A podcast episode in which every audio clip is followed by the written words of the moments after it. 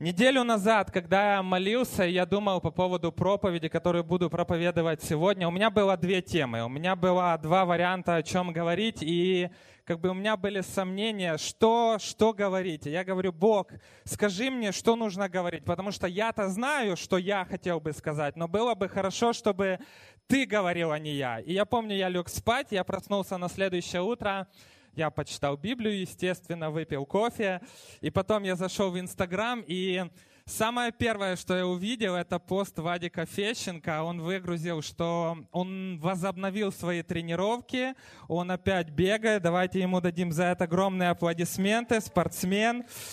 И он внизу под фотографией написал, поставил хэштег и написал, ты можешь больше, чем ты думаешь.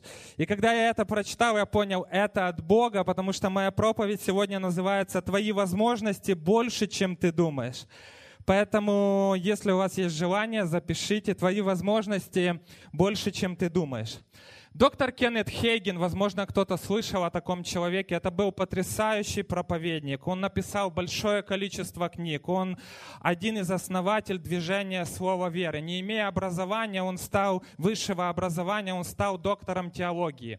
И если вы слышали о таком человеке, то очень часто в своих учениях, в своих проповедях он использовал одно и то же место из Писания. Очень часто он проповедовал одну и ту же проповедь. Очень часто на разных конференциях, на разных собраниях он старался делиться одной и той же мыслью. И был как-то случай, когда он в Америке проповедовал на сцене, он спустился со сцены, и к нему подошел молодой парень, и он ему задал следующий вопрос. «Брат Хейген, я на протяжении долгого времени слежу за вашим служением, я слушаю ваши проповеди, и вы очень часто используете одно и то же место из Писания. Более того, вы очень часто проповедуете одну и ту же проповедь. У меня просто к вам вопрос.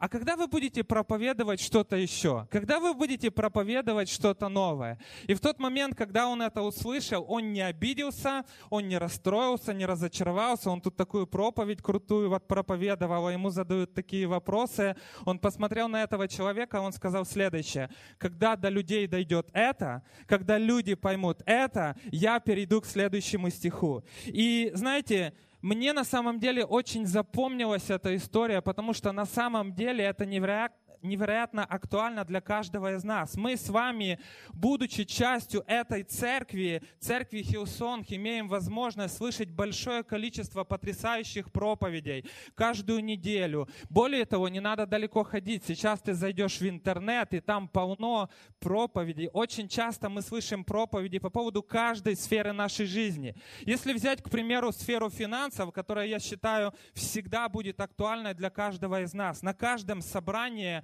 мы слышим слово ободрения по поводу пожертвований, по поводу десятин, по поводу жертвенности, по поводу веры, по поводу сострадания, по поводу домостроителей. И если честно, очень часто от разных проповедников мы слышим одни и те же мысли.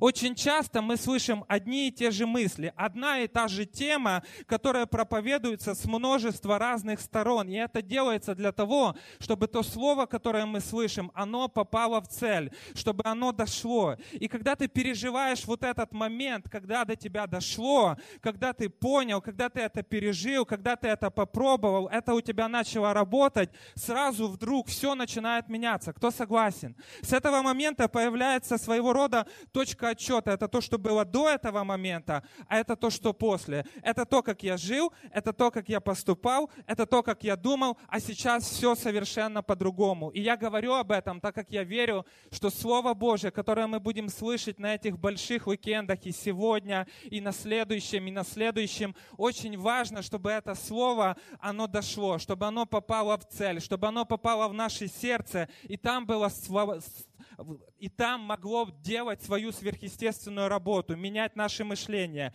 И я верю, что Бог сегодня приготовил что-то особенное. Давайте все вместе помолимся. помолимся. Отец Небесный, мы благодарны Тебе, Господь, за то, что Ты будешь говорить сегодня в нашей жизни. Мы благодарим Тебя за Слово, которое живо и действенно. Мы благодарны Тебе за Слово, которое Ты всегда говоришь в свое время, Господь, в наши сердца, которое не имеет срока годности, которое способно менять каждого из нас. И мы открыты сегодня, и мы хотим, Господь, чтобы Ты обращался во имя Иисуса Христа. Аминь. Вы когда-нибудь в своей жизни переживали что-то вроде «это не для меня»? Такое ощущение, когда ты, возможно, заявляешь сам себе, возможно, другим людям, я не справлюсь, я не могу, у меня не получится, сейчас много обстоятельств. Я не знаю, как вы, но очень часто в моей жизни Бывают подобные мысли, подобные случаи, когда я вижу, что что-то происходит, и я думаю, если я за это возьмусь, то не факт, что я это смогу сделать. Не факт, что у меня получится как-то ответить на эту нужду. Я не уверен, что я справлюсь. Я не уверен, что я, у меня получится, что я достигну в этом успеха. И очень часто мы, будучи людьми, не начинаем что-то делать и даже и не пробуем, потому что мы думаем, что у нас не получится. Мы думаем, что мы не справимся. Кто понимает, о чем я? И история, которой я бы сегодня хотел поделиться, меня лично невероятно сильно ободряет. Это то, что может помочь каждому из нас не сдаваться в те моменты, возможно, когда в нашу голову приходят мысли, я не могу, я не справлюсь, у меня не получится, это слишком много, у меня сейчас есть обстоятельства. Я хотел бы проповедовать с второй главы книги Неемия. Но прежде я расскажу небольшое предисловие.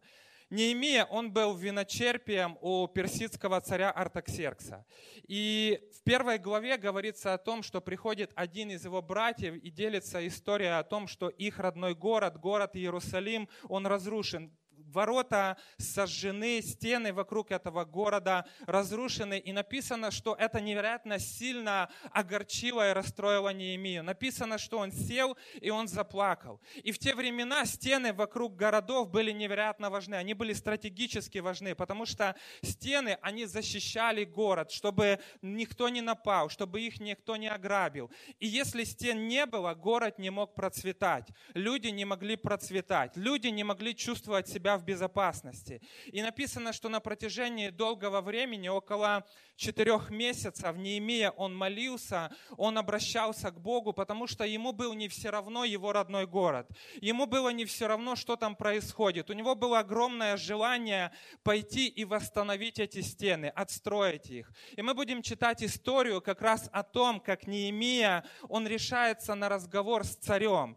И, скорее всего, это был один из самых сложных разговоров, в жизни Неемии. Скорее всего, за все это время он много раз прокручивал у себя в голове, и он думал, он размышлял по поводу того, что он скажет царю, что может царь ответить, как этот разговор будет проходить. И мы будем читать с первого стиха в месяце Нисани, в 20-й год царя Артаксеркса, было перед ним вино. И я взял вино и подал царю и сказал, и казалось, не был печален перед ним. Но царь сказал мне, от чего лице у тебя печально? Ты не болен, этого нет, а верно печаль на сердце. Я сильно испугался и сказал царю, да живет царь вовеки. Как не быть печальным лице моему, когда город, дом гробов отцов моих в запустении, и ворота его сожжены огнем? И сказал мне царь, чего же ты желаешь? Я помолился Богу Небесному. Знаете, я здесь остановлюсь на секундочку. Мне нравится, у них происходит разговор, царь спрашивает, что ты хочешь,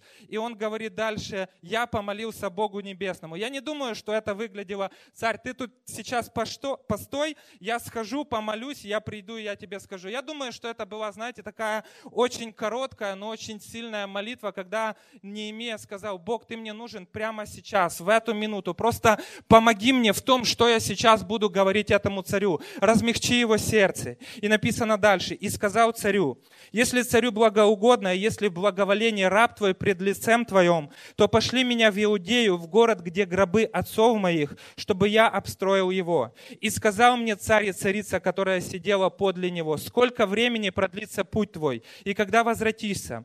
И благоугодно было царю послать меня после того, как я назначил время. И сказал я царю, если царю благоугодно, угодно, то дал бы мне письма к заречным области начальникам, чтобы они давали мне пропуск, до я не дойду до Иудеи. И письма к Асафу, хранителю царских лесов, чтобы он дал мне дерев для ворот крепости, которая при Доме Божьем, и для городской стены, и для дома, в котором бы и мне жить. И дал мне царь, так как благодеющая рука, рука Бога моего была надо мною. Церковь, кто верит, что благодеющая рука Бога над этим домом и над каждым из нас? Давайте дадим ему громкие аплодисменты за это.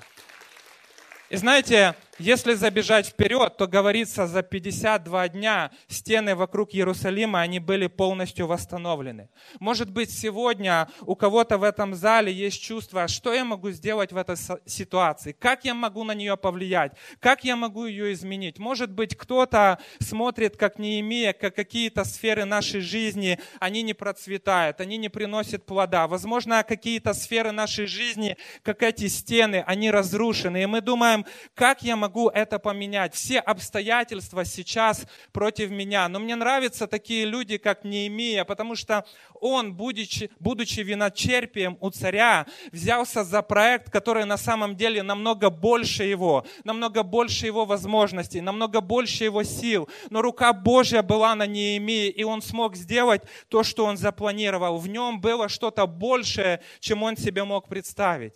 Знаете, я помню свое самое-самое первое воскресенье, когда я только стал пастором. У нас тогда в Киеве были собрания на, регионе, на регионах, и я стал пастором одного регионального собрания. У нас было собрание 80-100 человек. Мы собирались в теннисном зале перед собранием, после собрания играли в теннис. Очень классная атмосфера была.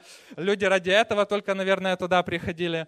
И знаете, был такой период, когда я только, я помню самое первое воскресенье, когда я должен был ехать туда именно как пастор собрания. Я проснулся в 4 утра, я не мог уснуть, у меня глаза уже были по 5 копеек, и у меня состоялся такой очень веселый и очень увлекательный разговор с самим собой. Я люблю с собой пообщаться, я себя понимаю, я себя всегда поддерживаю, я себя никогда не перебиваю, я себя выслушаю до конца, я себя ободрю, я себя там ободрю, еще что-то скажу. То есть кто любит сам с собой пообщаться? Есть буквально несколько человек.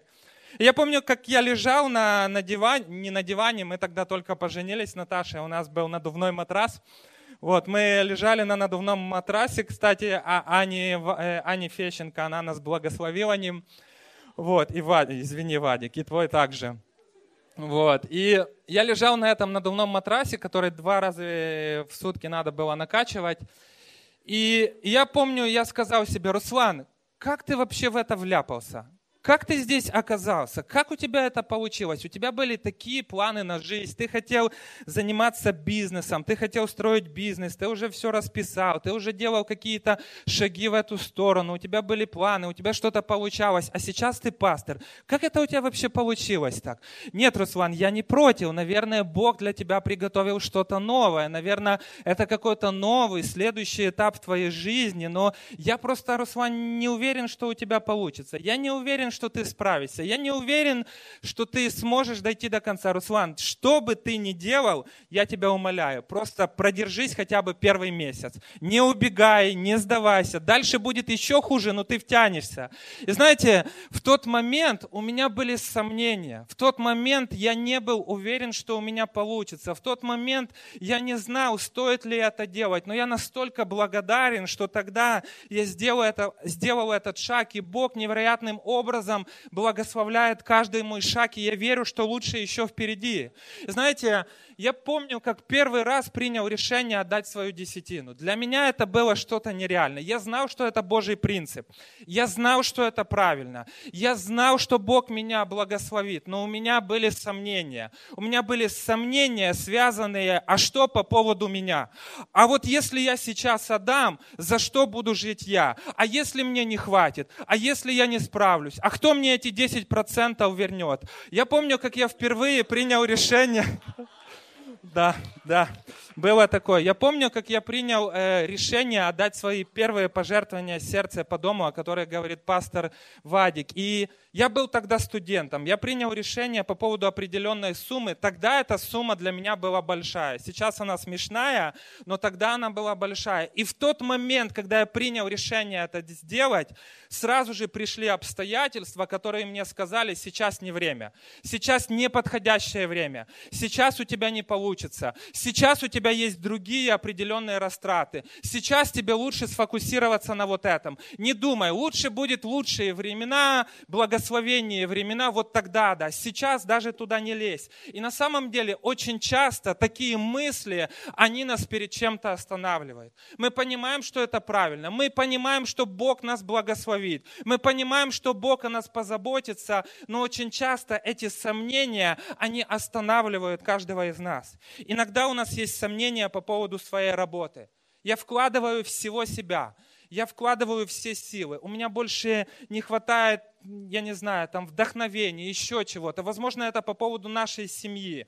Возможно, у нас есть вопросы по поводу наших детей, которые закрыты к нам. Возможно, у нас есть вопросы по поводу своей, я не знаю, по поводу своего служения, по поводу своей работы. Я пытаюсь содержать семью, я пытаюсь заботиться о детях, я пытаюсь служить, я пытаюсь складывать свои десятины. Я еще это хочу делать, и это, и столько времени, и столько силы, как это все успеть. И знаете, я верю, что эти принципы, которые я нашел в этой истории про Неемию, могут ободрить каждого из нас не сдаваться, потому что даже когда что-то дается нам очень тяжело, это все равно может приносить плоды, и мы все равно можем расти. Аминь. В нас есть что-то намного больше, чем мы себе можем представить. И то, что вчера нам кажется невозможным, сейчас становится возможным благодаря Богу. Неемия, он был виночерпием у царя. Он не был архитектором, он не был строителем, он не был богатым, влиятельным человеком, который бы просто отправил людей и сказал, идите и восстановите мне стены вокруг этого города. Его работа заключалась в том, чтобы подавать вино царю. И да, скорее всего, он был приближен к царю. Да, скорее всего, у него были какие-то взаимоотношения с царем. Но нельзя сказать, что не имея, он был готов идти и восстанавливать стены. Он вообще вино подавал, но все равно в этом человеке что-то было. Его возможности были намного больше, которые позволили ему восстановить стены вокруг этого города. В нем было что-то больше. Он переживал, он молился, он, наверное, задавал Богу вопрос, Бог, сделай что-то, отправь каких-то людей, пусть они восстановят, пусть они сделают, пусть этот город процветает, пусть люди чувствуют себя в безопасности. Говорится, около четырех месяцев длилась вот эта его молитва и размышления по поводу города, по поводу стен. И, скорее всего, за все это время, когда он молился, он общался с Богом. Скорее всего, Бог ему что-то отвечал. И, скорее всего, в один момент Неемия подумал, подождите секундочку, а может это я могу что-то сделать? А может Бог может использовать меня? А может Бог может использовать мою жизнь? А может я могу стать ответом на эту нужду? Почему я должен только молиться? Может я могу пойти и восстановить эти стены? Знаете, буквально на этой неделе мы общались с пастором Вадиком, и он делился, я делился тем, что происходит в Киеве, все, что происходит в церкви. Он делился тем, что происходит в Москве в церкви, классными новостями. Одна новость меня невероятно сильно вдохновила, ободрила. Это то, что буквально за один год детская церковь, дети Hillsong выросли фактически в два раза. То есть если в прошлом году их было 30 человек, то сейчас их около 60, и слава Богу за это. И пастор Вадик, он говорил, что уже есть необходимость в том, чтобы арендовать еще несколько дополнительных комнат, потому что все дети туда туда не вмещается. И знаете, я подумал о следующем. Это на самом деле так круто, что Бог приумножает свою церковь. Это настолько круто, что церковь растет, но с другой стороны, это определенная ответственность и вызов, потому что сейчас необходимо кому-то взять ответственность по поводу того, чтобы арендовать эти помещения и оплачивать аренду. Извините, что я говорю так открыто, но мы сейчас в Киеве делаем реконструкцию своего собственного здания. И мы очень верим, что в следующем году мы в него войдем. Но для того, чтобы это произошло, недостаточно просто верить и молиться. Для того, чтобы это произошло, каждому члену церкви Хилсон в Киеве нужно взять ответственность, что я могу что-то сделать по этому поводу. Я могу как-то ответить на эту нужду. Я могу не просто молиться, не просто верить, но также своими силами, своими дарами и талантами, своим посвящением, своими финансами делать, этим, делать это невозможным. И я верю, что ответственность по поводу этого всего, она лежит на каждом из нас, потому что церковь, она не строится благодаря спонсорам. Церковь не строится на дарах и, дарах и талантах нескольких людей. Церковь всегда строилась и будет строиться на жертве и посвящении большого количества верных людей, которые, как этот Неемия, скажут, это моя ответственность, я могу что-то сделать, я могу как-то повлиять, я могу как-то изменить эту, ситуацию.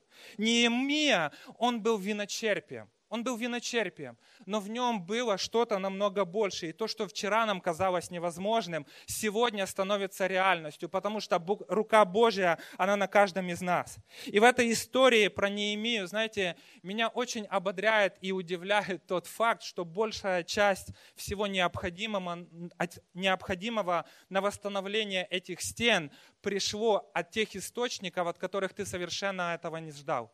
Это все дал персидский царь Артаксеркс. Если почитать историю, то это тот самый царь, который в свое время запретил восстанавливать стены этого же города. Сейчас он не просто меняет свое мнение, сейчас он не просто разрешает восстановить стены, он не просто отпускает своего виночерпия, он еще дает все необходимое. Я просто провозглашаю над этим домом, что благословения будут приходить от тех источников, от которых мы не ожидаем, потому что рука Божья, она над этим домом, рука Божья, она над каждым из нас. И Бог может делать намного больше, чем мы себе можем представить. Давайте молиться большими молитвами. Давайте верить в большее. Я хочу, чтобы мы вернулись к этой истории еще на несколько мгновений. Представьте себе Неемию. И он думает, сегодня этот день. Сегодня этот день. Сегодня я скажу это царю. Сегодня я попрошу, чтобы он у меня отпустил. Сегодня я сделаю этот шаг. И, скорее всего, это был тот шаг, который, знаете, многие из нас, мы боимся сделать, потому что мы не знаем, что будет дальше. Мы не знаем, какая будет реакция. Мы не знаем, что будет дальше, какие будут последствия. Но мне нравится, что Неемия, когда он сделал первый шаг, он думает, раз я уже сделал первый, я спрошу все, что мне нужно. У меня в детстве была одна огромная проблема. Проблема, связанная с моей бабушкой. Я очень люблю свою бабушку, но к нам очень часто приходили на дни рождения, на какие-то праздники, на какие-то юбилеи гости. И очень часто в те времена, когда я был маленький, 6, 7, 8 лет мне было, дарили коробки конфет, такие запечатанные, плоские, знаете. Кому дарили такие коробочки конфет? А кому до сих пор дарят? Уже никому. Есть несколько человек. И была проблема с тем, чтобы вместо того, как нормальные, обыкновенные люди сразу же открывать и съедать эти конфеты за первые 2-3 минуты, а в этом я был чемпион, моя бабушка не разрешала их открывать, она их собирала и хранила в шкафу. Мой детский мозг, он этого не понимал. Я просто отказывался это понимать. Я не понимал, почему она так делает, почему мы не едим эти конфеты. И мы доставали эти конфеты только в том случае, если к нам в гости кто-то приходил, или же когда мы кому-то шли, мы брали эти коробки и мы передаривали дальше. У кого были такие же проблемы в детстве? Многих, Господь, просто я молюсь за освобождение. Молюсь за освобождение этих людей. И из-за того, что я невероятно сильно любил сладкое, я научился дедушкиной лезвие и спутник очень аккуратно, с одной стороны, обрезать пленочку. Я это научился делать так профессионально, что никто бы в жизни никогда даже не догадался, что эта коробка была открыта. Я мог от, снять эту пленочку, достать одну, одну конфетку, одеть пленочку обратно и положить ее в шкаф. На следующий день я люблю сладкое. Я не могу знать, что там просто лежит коробка и ждет меня. Я приходил, я доставал, я снимал пленочку, брал еще одну конфетку, потом еще одну, потом еще одну. И потом меня посещала гениальная мысль. Коробка уже слишком легкая. Я все равно получу. Бабушка уже все равно догадается, что там не хватает конфет. Я просто открывал ее и съедал все оставшиеся конфеты. И мне хоть не было обидно за то, что я получу. И почему я об этом говорю? Потому что на самом деле это очень похоже на Неемию. Он говорит, царь, ты бы не мог меня отпустить? Хорошо, иди. И в этот момент Неемия, наверное, был в шоке. Он не ожидал такого ответа. Он не ожидал, что царь разрешит восстановить стены, и он не ожидал, что его он отпустит. Более того, это хорошо, царь, что ты меня отпускаешь, но как я буду восстанавливать эти стены? Мне что-то для этого надо. Ты бы, царь, не мог мне еще кое с чем помочь. Ты бы не мог, пожалуйста, дать мне еще несколько очень важных писем. Мне нужны эти письма для того, чтобы я без проблем дошел туда, куда мне нужно. И говорится, что царь сказал, да, хорошо, вот тебе эти письма. В этот момент, наверное, Немия, я еще живой? я еще живой? Это действительно, он действительно сказал, да? Наверное, люди, которые тогда были вместе с ним там в палате, в этом дворце, они сказали, кто этот парень вообще? Он же виночерпи, он просит вот этого царя, надо будет и нам потом попросить что-нибудь.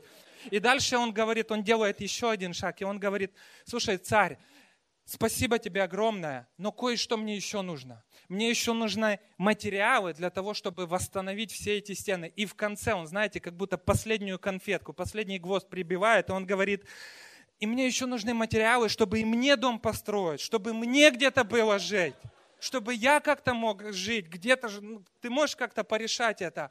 И написано в Библии, что рука Божья, она была на Неемии, и царь дал все необходимое, что было нужно. И знаете, что я думаю? Если персидский царь смог сделать это для Неемии, насколько же больше сможет сделать наш Небесный Отец для каждого из нас? Мы можем просить намного больше, чем мы думаем.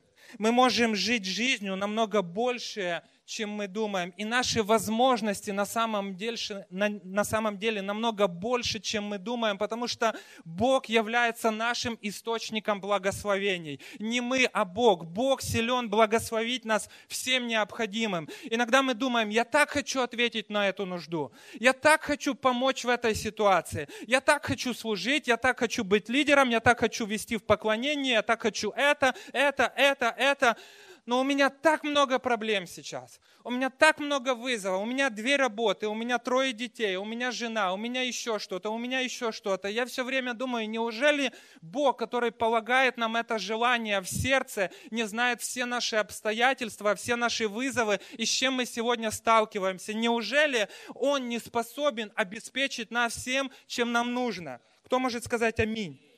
И мне нравится в этой истории тот факт, что помимо того, что просил Неемия, царь дал намного больше. В 9 стихе говорится, «И пришел я к заречным области начальникам и отдал им царские письма.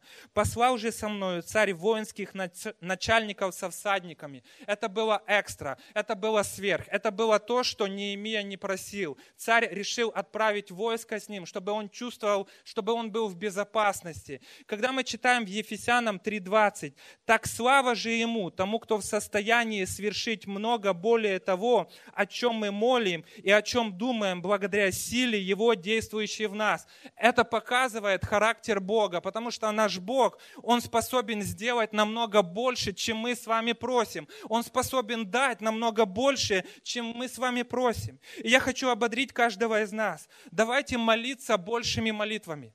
Давайте верить в большее. Я иногда ловлю себя за мыслью, что мои молитвы, моя вера, мои ожидания, они настолько маленькие. Давайте верить в большее, потому что с Богом наши возможности намного больше, чем мы себе можем представить. В Библии написано, просите, ибо и дано будет вам. Что мы сегодня просим? Во что мы сегодня верим? Что мы сегодня ожидаем? Могу ли я ободрить каждого из нас? Возможно, сегодня наши молитвы, наши ожидания, наша вера, они находятся здесь. Давайте верить в большее. Давайте молиться по поводу большего. Давайте ожидать большего. Но не только молиться и не только верить, но также давайте будем, как этот Неемия, который не просто молился, который не просто верил, но он также и действовал. Что мне нравится в Неемии, что он не был, извините, молитвенником. Он был человеком веры, и он был человеком действия. Он молился, он верил, и он действовал. Это наша ответственность с вами действовать и верить, что Бог благословит каждого из нас.